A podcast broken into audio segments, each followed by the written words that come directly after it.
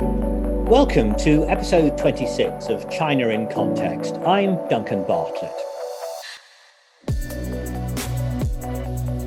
A formidable iron curtain separates China and its neighbour, North Korea. Even before the COVID 19 pandemic hit, North Korea had a reputation as one of the most isolated societies on earth. It seemed as though it was already living under the conditions of a permanent lockdown. Now, though, as the pandemic continues its grip, North Korea seems to be suffering greatly and is even more isolated. Its link to China, the country from which it gets nearly all its vital supplies to keep its population from starving, is almost closed. Well, today on China in Context, we're joined by a guest with a great deal of insight into this topic. He's a scholar who I have a lot of respect for. I'd like to welcome Dr. Edward Howell, lecturer in politics at New College, University of Oxford. He's a great expert on East Asia and on contemporary North Korea and its international relations. Can we start with the COVID situation in North Korea? We're recording our conversation in the summer of 2021. What do you think is going on? How badly is coronavirus affecting that country? The COVID situation in North Korea, as we speak, is evolving, for lack of a better word. Now, what do I mean by that? Well, the official North Korean narrative has been since the closure of the North Korean border with China in January last year that North Korea has had zero cases of COVID. Now, I am quite skeptical of this claim, as are many other observers.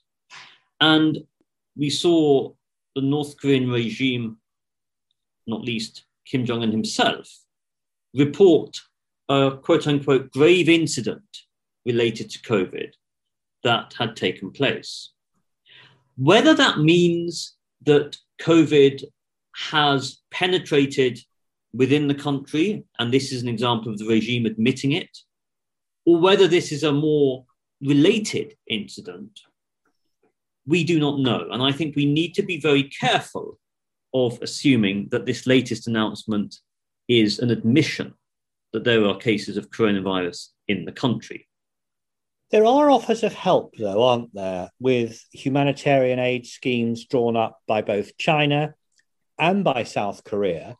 Is North Korea accepting assistance with this problem? So, the short answer to that is no. We haven't seen very much progress on the part of negotiations between North Korea and um, the Global Vaccine Alliance, Gavi, that's in relation to COVAX, um, regarding the delivery of vaccinations to North Korea. Initial reports said that earlier this year, in February, North Korea would receive um, vaccines enough for 1 million of its citizens. This is a country with a total population of 25 million. But North Korea has delayed such dialogue with um, this vaccine alliance. And even South Korea, which has offered to help the North in the distribution of vaccines, has received quite a negative response. So we sort of see a paradox here on the one hand, if we think that Kim Jong un's claim of this grave incident is a clarion call for international assistance, and this leads us to the very interesting question of when will North Korea be forced to ask for international assistance? Well, it clearly has not responded very positively and very proactively to offers of vaccine distribution. And so the fact that North Korea has been very slow and very sluggish in responding to offers of help pertaining to vaccine distribution, therefore makes us question whether this grave incident relating to COVID actually is the permeation of COVID cases within the country. It could be, it might not be. As is so often the case with North Korea, we will only know when the regime tells us. Well, it's clearly something of a mystery, as are many things to do with North Korea. I'm always looking for information about it. and I attend a lot of webinars. I was at one recently with the National Committee on American Foreign Policy. They're very good, actually. And the chairperson there claimed that there are hundreds of tons of food and medical equipment in storage on the border between China and North Korea. And they said that the reason that these supplies are not being taken into North Korea, the reason they're not being delivered, it's not because of sanctions, but because of the anxiety about the COVID situation. What's your understanding of that now? That explanation seems particularly plausible because, as you know, China has been keeping the North Korean regime stable through the provision of aid, medical equipment, food. However, North Korea was one of the first countries around the world to enter a state of lockdown. It shut down its border with China in January last year, and China, which accounts for 90% of North Korea's trade, was no longer able to engage in such voluminous trade.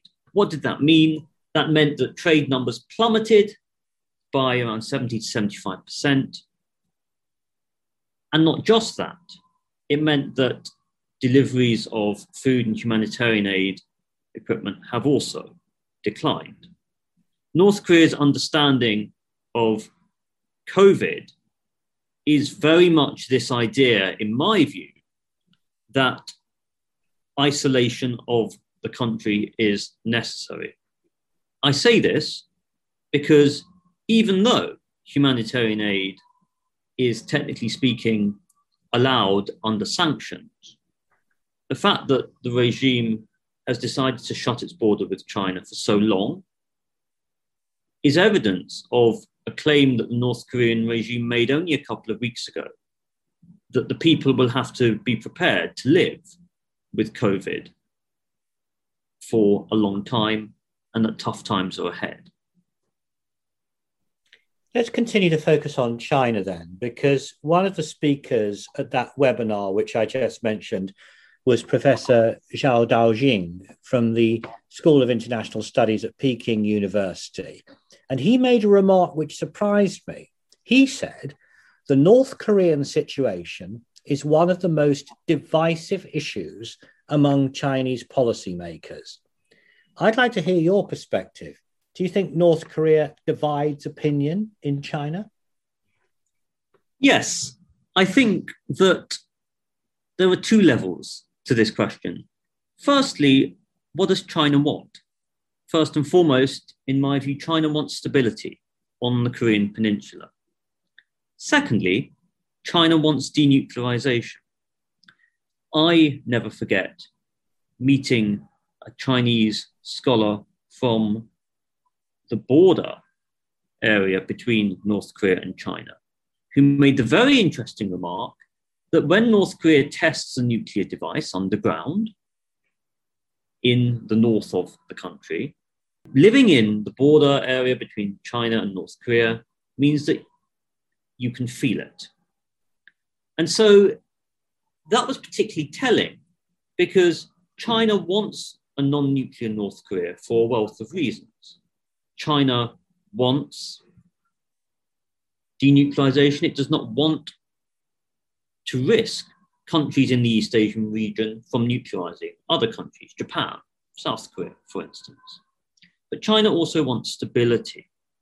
And a key tension, one of many tensions, is between this desire for stability, but also this desire for denuclearization.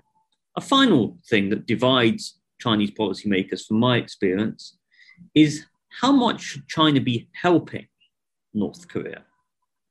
We know that China and North Korea signed a treaty of mutual aid in 1961. It's the 60, 60th anniversary this year. But many Chinese officials have called for the removal of a particular clause in that treaty that says that China will come to North Korea's defense. So it is a divisive issue, particularly as North Korea continues to violate international norms, human rights norms, nuclear non-proliferation norms.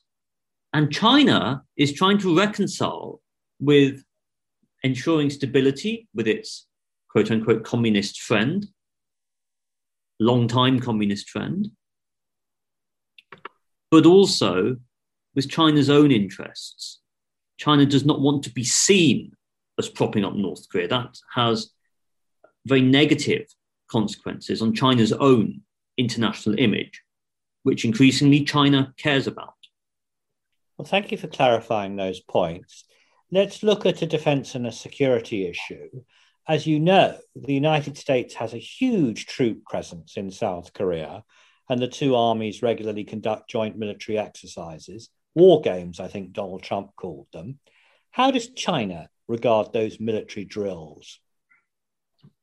It's not just Donald Trump who called them war games. Um, that has been the standard North Korean term for these exercises since they started in the 70s. China's view is that it does not want provocations in its vicinity, in its near abroad.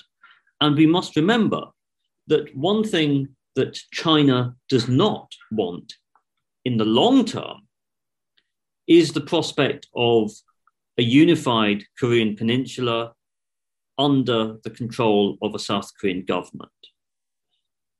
The fact that North Korea is this buffer state between China and South Korea is immensely important for China.